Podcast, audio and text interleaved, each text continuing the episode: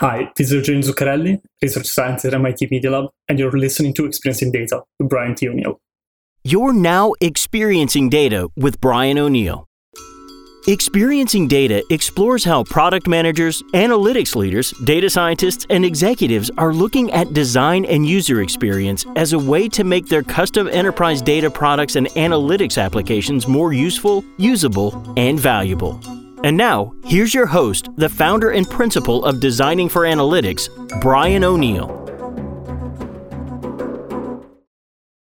Welcome back to Experiencing Data. This is Brian T. O'Neill, and today I have Eugenio Zuccarelli on the line, research scientist at MIT Media Lab. How are you? Hi, Brian. Great to be here. Really well today.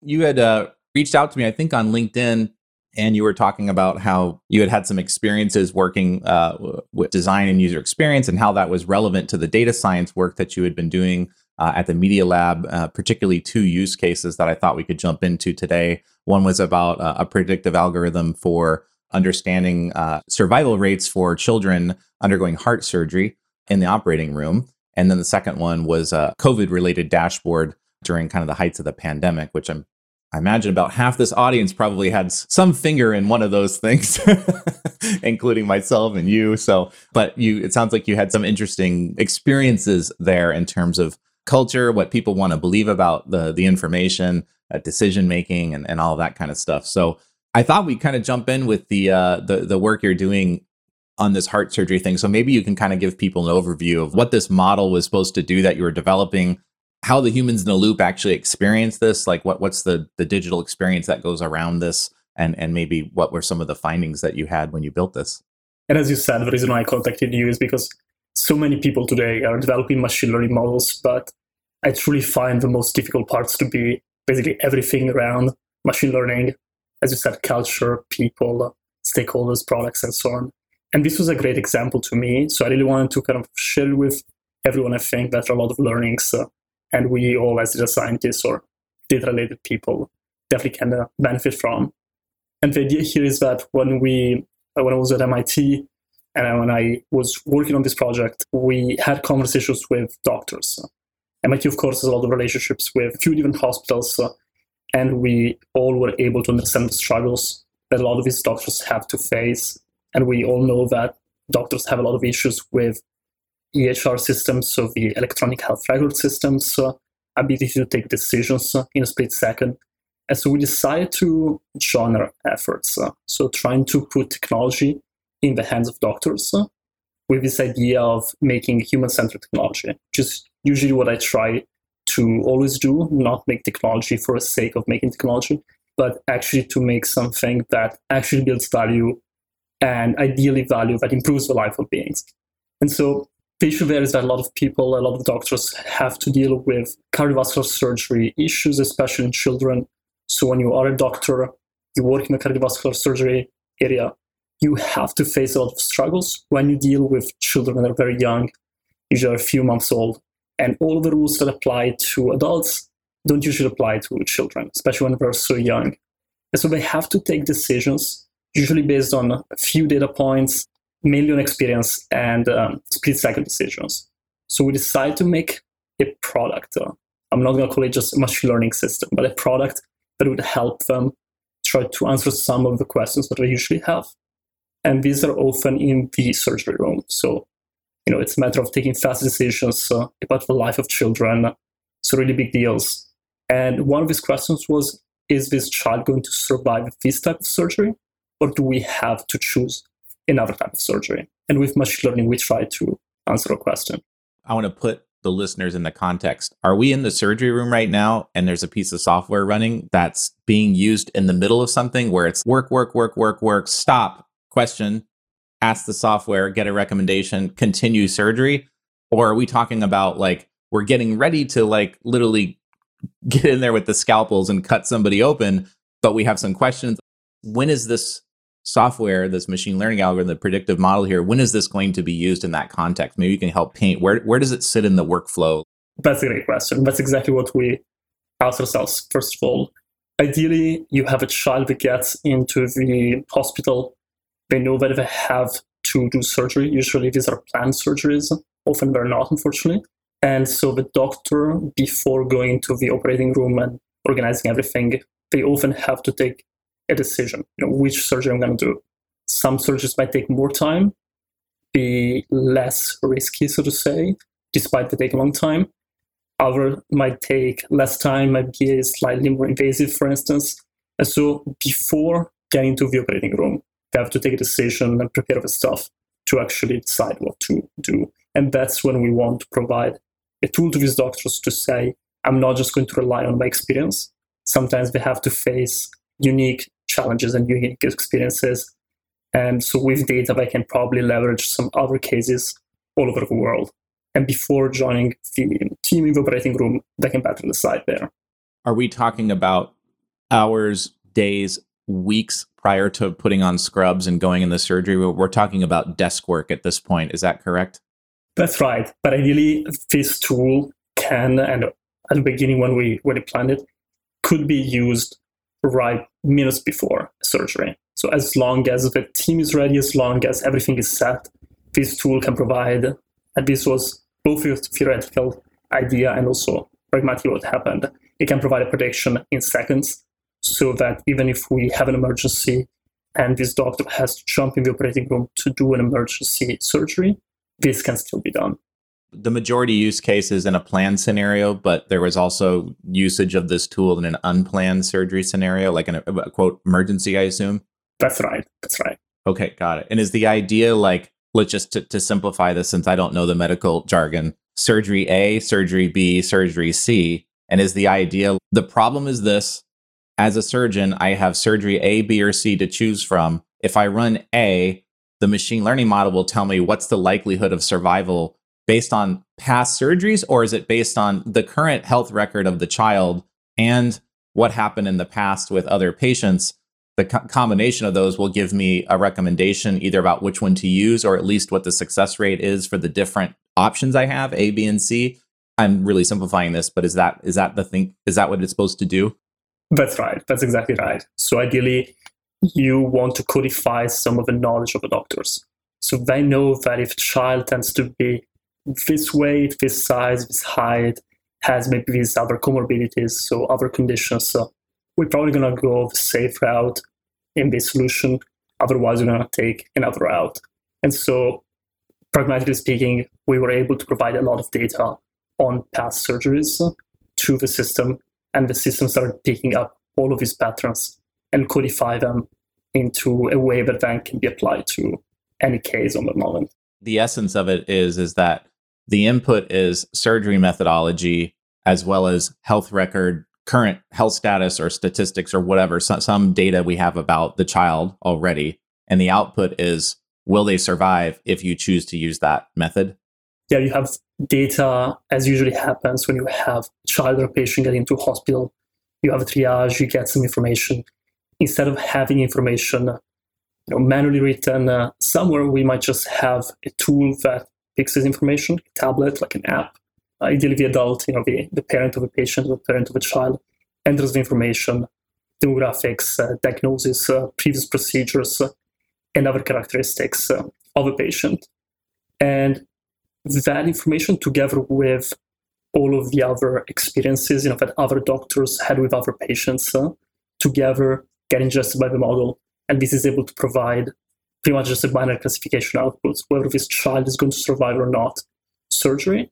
But then it can also provide other information like how long, if surviving, is going to stay in hospital.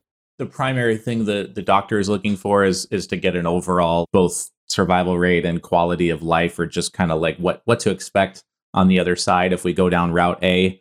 That's the decision they're trying to be more informed about. Correct. It's a decision making tool. So we want to understand out of all of these options, uh, can we quantify the difference? There might be a big gap in outcomes, in probability of surviving surgery between two surgeries, but for other two, there might be a small difference. And so, in this way, the doctor can better understand which one would be ideal, but specifically for that patient.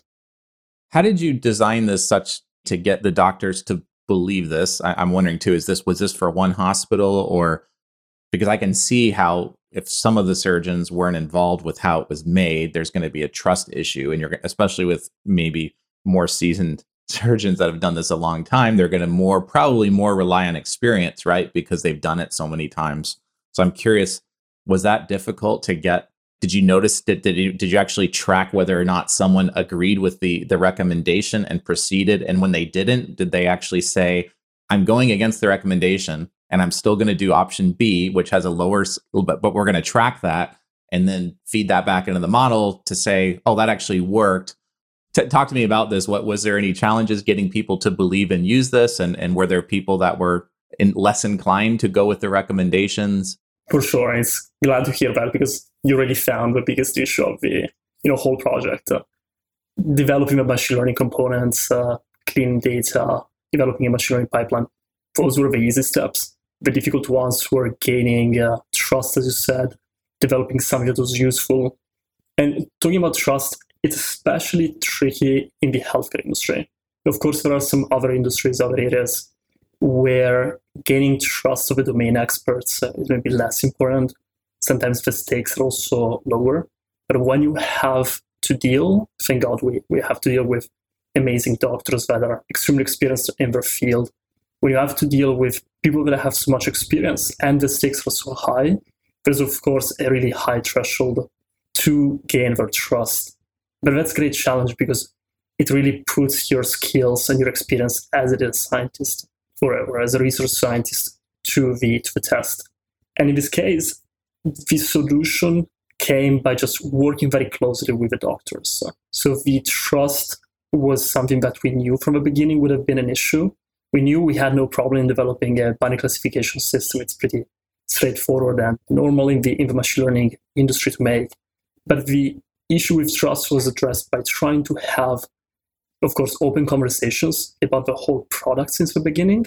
So we, of course, didn't want to push any machine learning as a solution. We wanted to talk to the doctors to understand better what they could use. You know, if it had been an Excel spreadsheet, that would have been fine the conversation so started with basically us agreeing on the fact that they needed a tool, ideally an app, and this app would need to predict something. They didn't really care too much about what it was made of, but of course they need to trust the algorithm. And so I would say probably the key there was having ongoing conversations and making sure that every step was explained very simply to the doctors, but also trying to leverage a bit more technically what's usually called explainable AI. So we obviously had a whole wealth of portfolio of options. We could have gone the deep learning route, we could have done the linear regression route. And we knew that from training from experienced doctors, usually know a bit of linear regression, logistic regression, but definitely do not know about deep learning. And we also knew that a black box model is something that not even data scientists understand. So that would have been for sure a, a red flag for them and for us. And so we went down the path of trying to do something simple, something interpretable that we could have opened the box for, and we could have looked into the algorithm, uh, all of the decisions made by the, by the system, so that we could have, together with the doctor, gone through the algorithm and the decision makings to better agree that, yes, this is exactly what the doctor would do. And in this way, we gain the trust walk me back to the beginning of this project because you said something about they want to predict something. So was this like the cardiac surgeons came knocking at your door and said, "We have this problem where we don't know which surgery is going to work best and we would like we think that looking at all the world surgery data or some big set of surgery data from the past would help us decide this." I'm guessing that is not what happened, but what was the ask because at some point you generated this thing, this solution there and I'm trying to one thing we hear a lot and I hear a lot in the community is that you know in this case it's not a business sponsor. I'm guessing this didn't come from one of the the business suits as someone on the clinical side but they don't know what they want. And then the data crowd says well I, there's a lot of stuff we could do so what problem do you have? And then the you know, the business people say well what's possible? What could we do? And then this is the data tennis match. So talk to me about the original ask and how you arrived at we're going to work on predicting death rates based on surgery methods for children in a cardiac surgery scenario. That's very specific. How did you arrive at that? That's exactly what usually happens. You've got this tennis matches, ping pong match between what can be done and what's you know what's your problem, what's your solution. And thankfully, we know, of course, that this is not really the the route to go. We don't want to develop technology for the sake of it. How it happened is that this European Association of Cardiovascular Surgeons had some contacts uh, for different reasons with people in the team I've been uh, working with at MIT.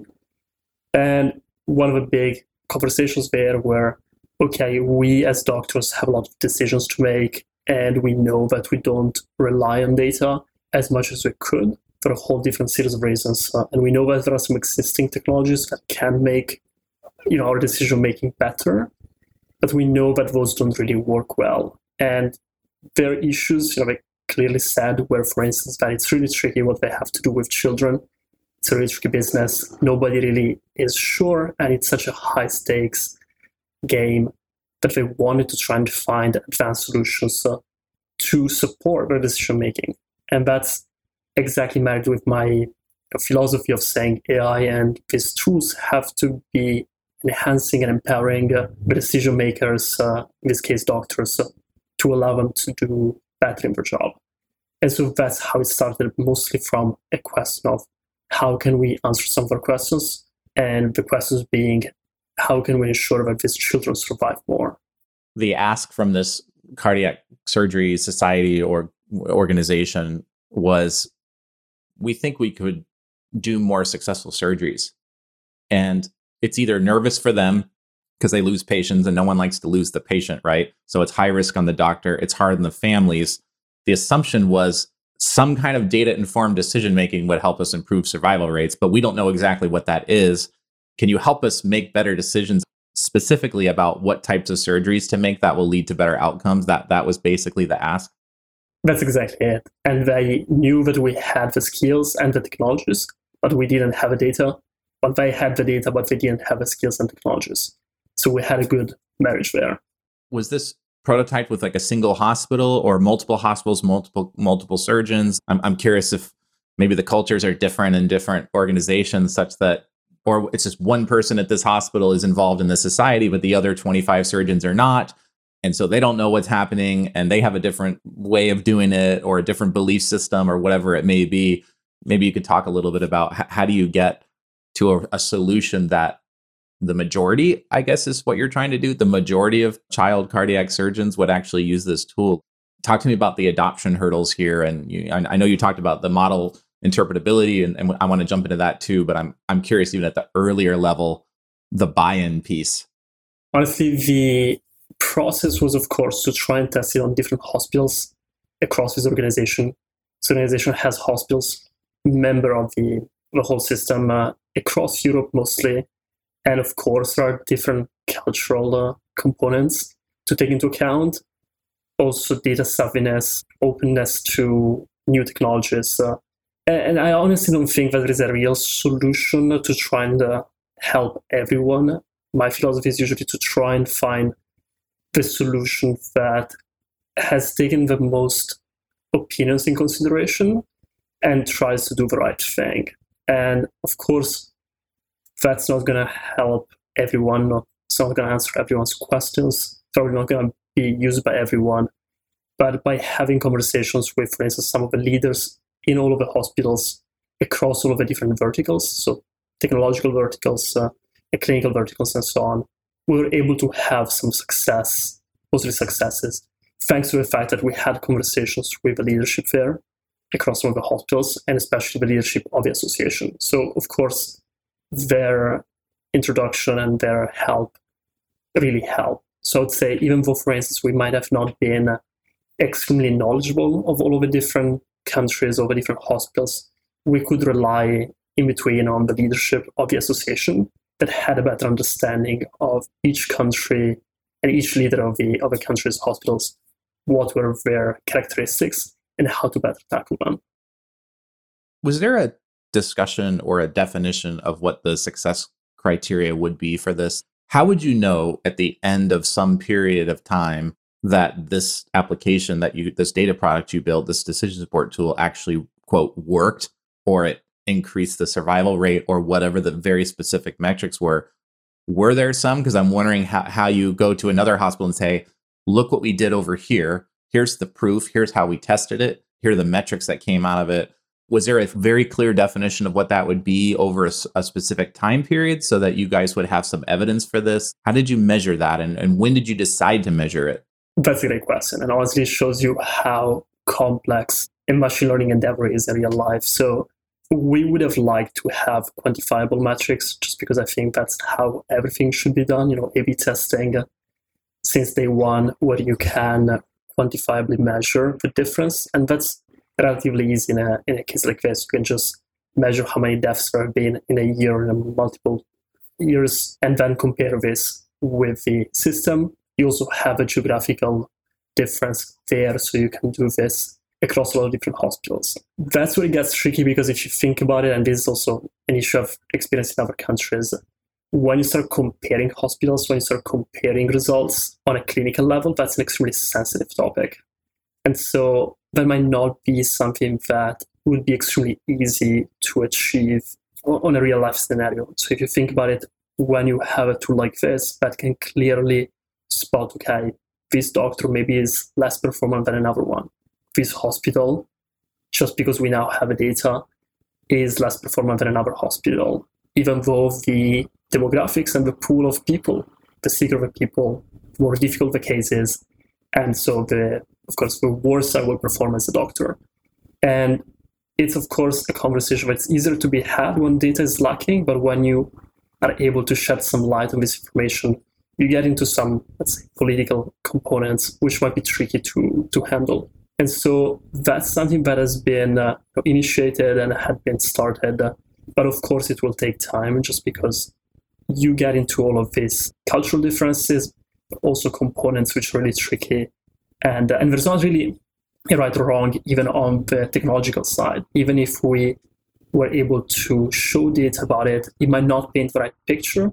And so finger pointing, you know, on a hospital level might not even be fair, even though it might seem my question wasn't so much on how would you know if your team at MIT did a good job on this project or not because simply coming up with a predictive model is not actually doing anything if it, if it just lives in a computer system that nobody looks at right you didn't do anything expect spend money and time you didn't create any value so i'm i'm curious was it clear how this this European cardiac society or whoever the stakeholder was how they would know that this actually was useful. Like, should we keep spending more money on it? Should we write a paper on it? Should we invite other doctors to use it? Or is it, and may, I don't know, is this like an old project? Is it still going on? I'm just curious. Was there a discussion about that ahead of time to know that if we hit this marker, we're going to feel like we're on track? No, for sure. Maybe it was not extremely quantifiable, but you knew that our KPIs were pretty much about adoption. You want to see that tool being used, especially for machine learning systems. You don't want them to sit on a shelf so the success rate for us was, as you said, trust, actually seeing the tool being used. You can measure this by just looking at the downloads of the app and also understand geographically how this is split. But specifically by looking at how much the doctors trusted the tool and kept on using the tool, that would have been just the best way, it is the best way for us to measure adoption rate, but also how much they stick with something over months a dashboard that it's usually a tricky business to to get yourself in because it might be easy, but it's also a bit difficult to ensure success in terms of adoption. The same happened here. Were you tracking the okay? I'm going with option B. The model said B. I'm going with B. Does it track that? Eugenio's model suggested B. The doctor agreed to go with B. And at some place, we're going to track that. That was the accepted recommendation. The doctor went with it and then you have some record of that information later again not so much for accountability on an individual level but just more to know they used it they went with the recommendation or they didn't they went with the other option and we're going to still track that. And if it's successful maybe use that data to to uh, retrain the system right? That there's something maybe they got lucky maybe we couldn't who knows what the reason was right? But for whatever reason the survival rate was higher than expected was any of that factored in, or is it a kind of a read only system? It doesn't record anything about what the actual prediction was and, and the, the final decision that was made? It wasn't for a read only system. We would have liked to have that feedback loop, you know, because as you said, when you have a feedback loop with a human in the loop, then you can improve the system and you can understand where there is a difference. But we didn't have the ability to have quantifiable data. So to actually have a doctor saying, I would have liked to do this, and the system is saying that. So this is what's going to happen. I'm either going to stick with my decision or I'm going to follow the, the tool. And it's mostly probably you know, an implementation issue. It's a bit difficult, of course, to have also the feedback on the spot from the doctor. But it is for sure something that we would have liked to to have because that's exactly how you improve the system. This organization, this cardiac association, did they tell you that we want to see like 200 doctors in Europe using this every month, at least once a month? Did they give you any type of indication of what good amount of usage would be, whatever that means? No, not really, honestly. So it's difficult there to quantify too. It is more a matter of saying, and I think it's probably coming also from a place of artificial intelligence is so rare to be seen already in the hospital settings, in the surgery settings, just the fact that a doctor would have used it, you know, and just one child could have survived thanks to that app, I believe that we all would have considered that success. It's really rare to see artificial intelligence in the operating room this stuff can be really hard to do. I know for, and this is, I'm kind of talking, well, we're both talking to the audience here, but one thing I learned that, uh, when I was, I think it was Doug Hubbard, who I had on the show here, how to measure anything, that's always stuck with me in his framing, which is when this association came to you, they were feeling this pain of the surgeries are high stress, the risk is high. We do not feel like we're doing the best work we could. That we could be making better decisions. And the fact that they're saying and feeling that means something in the wild is observable. They are observing that whether it's through feelings or something. They there's a way that they can point to some information that might be anecdotal. I don't know what it is, but they're seeing it in the real world. So by definition, it means it's measurable because they're feeling that pain or they're feeling the challenge or or, or the lack of confidence or or whatever that is and the opportunity there that's usually a good place to use as success metrics for stuff, right? And it might just simply be the most senior surgeon at one of each of the hospitals in the region mentions that they have heard one of their team members using this and found it useful. That is the success metric. It has nothing to do with the survival rate. It's simply we got buy in from a senior stakeholder who said, We're trying this, we're finding it useful, whatever. And that's it that might be all the metrics you need. And is it lots of numbers? No. Is it an analytic? No, you're not tracking software usage. You're not tracking any of that. It's simply the feeling that we're on the right track. We're going in the right direction. This feels like it's usable. And I'm not saying this is what the scenario was in your case. I'm just trying to help our audience with some of these squishy situations when it feels like it's not quantifiable.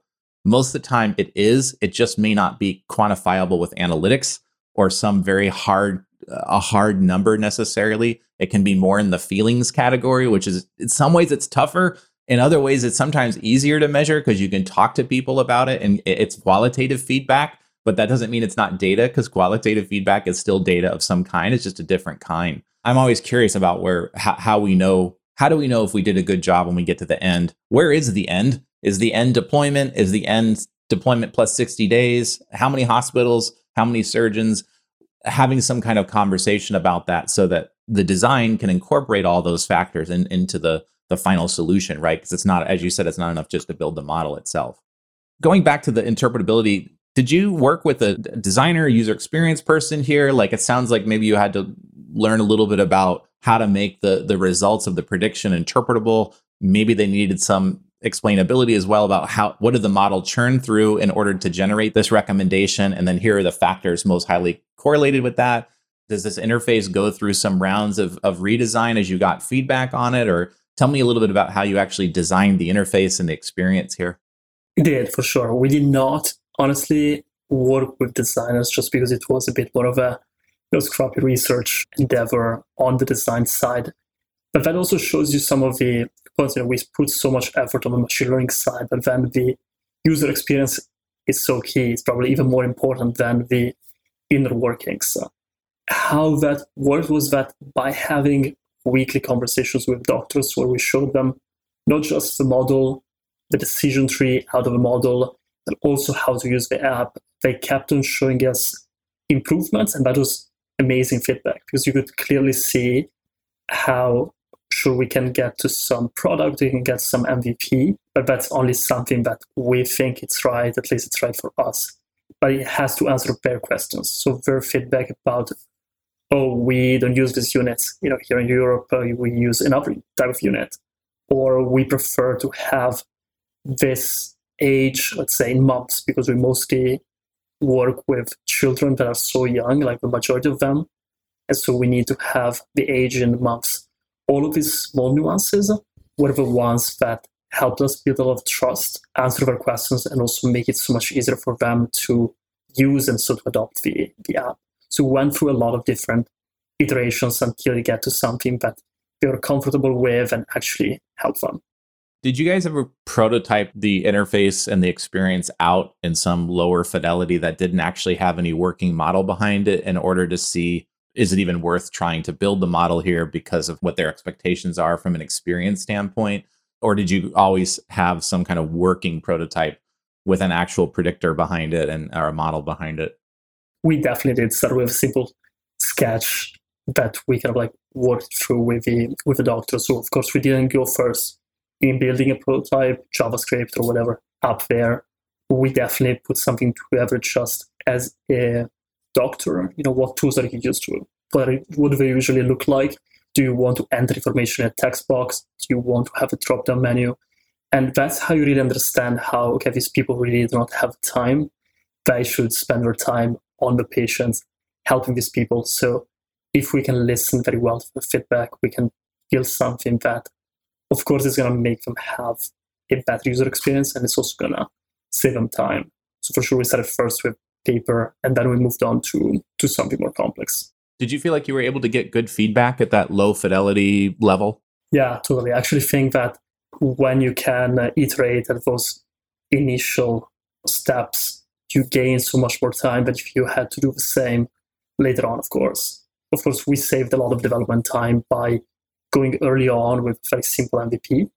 And even later on, when we moved to a bit more complex digital solutions, not just pen and paper, we also had in the backend basically nothing working. You know, it was just a simple logistic regression model, it was not a fully fledged system, but it could show them actually, okay, if we could move from pen and paper to a simple dummy model that doesn't actually make a prediction, it just does something, do you like this? Do you like the output? Do you want the probabilities in percentage or do you just want them as high and low? And this really helped to save a lot of the development time. That's important, I think, for a lot of people that don't come from the design world don't realize that designers work a lot in low fidelity. You know, if you're really talking about product and user experience design, we like to work in low fidelity to increase the learning cycles, right? The feedback loops come in faster. If you're always working in really high fidelity, whether it's a coded prototype or just a high fidelity design prototype. Those are nice. And sometimes you need those when you get into really deep data visualization. You may need to get the visual design starts to become more of an issue. But for the kinds of things you're talking about, you really can get some great feedback early. One question Was there anything very specifically that you learned in the prototyping phase that saved you a lot of, particularly a lot of money in terms of maybe the type of algorithm or, or the way you were going to develop the model or something, a factor that maybe saved you a significant amount of time or effort. Like, you know what? We don't need to make that. Let's just not even do that right now because they don't want it or they won't use it. Was there one thing that jumped out or anything like that to you? They honestly didn't need too much in terms of, you know, fancy systems. Uh, it was interesting to see exactly how a doctor is really focused only on making their job and doing it as well as they can not really too interested in fancy components, fancy solutions. So we're really able to, from the beginning, not focus too much on appearance or you know fancy components there, but more focusing on usability, readability, and some other components too. Like we knew that the decision tree that was behind was something that was flexible, it could change. It could be showing new quests to the user depending on which path they went.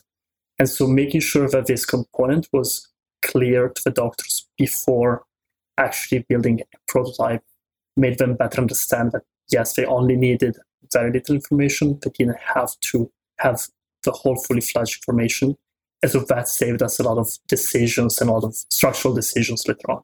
I want to jump to the. I know we're close to the our, our time here, and we didn't even really jump into the COVID stuff. But I wanted to fast forward to maybe a key learning that you got out of the COVID dashboarding stuff that you had done. And if I can just summarize quickly, it sounds like you had built a decision to support dashboard to help state. It sounded like a state, but also national level up to the White House actually understand where will personal protective equipment, maybe military support, where do we need resources at the zip code level in the United States. So you built a model, you scraped data from a bunch of different state websites to put this together into a dashboard. You said you found some something happen though, right? Like in terms of the the readiness to actually either believe the numbers, to take action, say buy, we're actually going to buy some PPE and we're going to send it to this zip code. What happened in the last mile there? Any key findings that you had in that project? Yeah, in the last mile, as it usually happens, uh, we had these issues. You know, all of the 95% of the project was behind the development, the UX, and so on. All was then, um, to some extent, easier than the final components, just because when you see such a crisis situation, uh, you really see all of those other components, which are a bit less technical. So, people's ability to trust data and how this varies from a lot of different entities, organizations, countries, uh, jobs as well, and how this really makes everything tricky. And of course, when you have a pandemic, this acts as a catalyst and enhances all of these cultural components. So, of course, when we tried to show this tool, and this tool went online on big publications, big newspapers too, you could see how when we tried to help some organizations or some local governments or larger governments, not everybody had the same answer, but not everybody had the same response to this. Some people were embracing help. Some people were having some maybe you know, less propensity to take decisions based on data. And sometimes it's also understandable because that data was not perfect. You cannot rely on perfect data in a pandemic. And other people instead might have had a data overload. So they had way too many people providing them with information, providing them with insights. And so you could clearly see this issue of how can I drive home the value? How can I actually drive value when you have some people that might have too much data, other people that might not trust the data, and other people again that might be using the data but in different ways and not exactly as you as you planned, especially coming from MIT, that is a very technological data driven uh, university. Was there a key change that you made in the design or or something and to accommodate these different perspectives that you were dealing with, or did it go beyond anything that you could possibly address? I think it boils down to delivery. You can package the same information in different ways and try to, to say basically trick the end user in understanding that information because it actually answers their questions in the ways that they're familiar with. So very simply, my people might not be into dashboards. My people might be used to lengthy reports.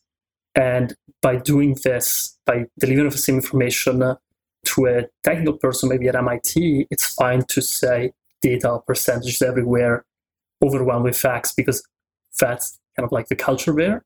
But other people might just need short, few executive summaries, uh, bullet points uh, in text, in plain text, just saying this is bad, even though you know that that word is backed by data. And even the, the formats, as I said, you know, paper, digital, uh, all these different ways, just having maybe some of the more senior people at MIT acting as the ambassadors delivering the message. All of these different ways helped, and you had to tailor each different message, even though the content was the same, to the audience. And it was fascinating because you can see how the product really has to be developed for the audience, for the right audience, and not for the ones that actually make the tool people process information differently. Obviously, you know, a, an analyst or someone who's like, well, maybe my ass is on the line. If I'm the one who's going to order 5 million masks and write the check, I'm going to want to know that that's right. Whereas maybe a different stakeholder whose job isn't to actually go and write the check, but to make a recommendation can go with,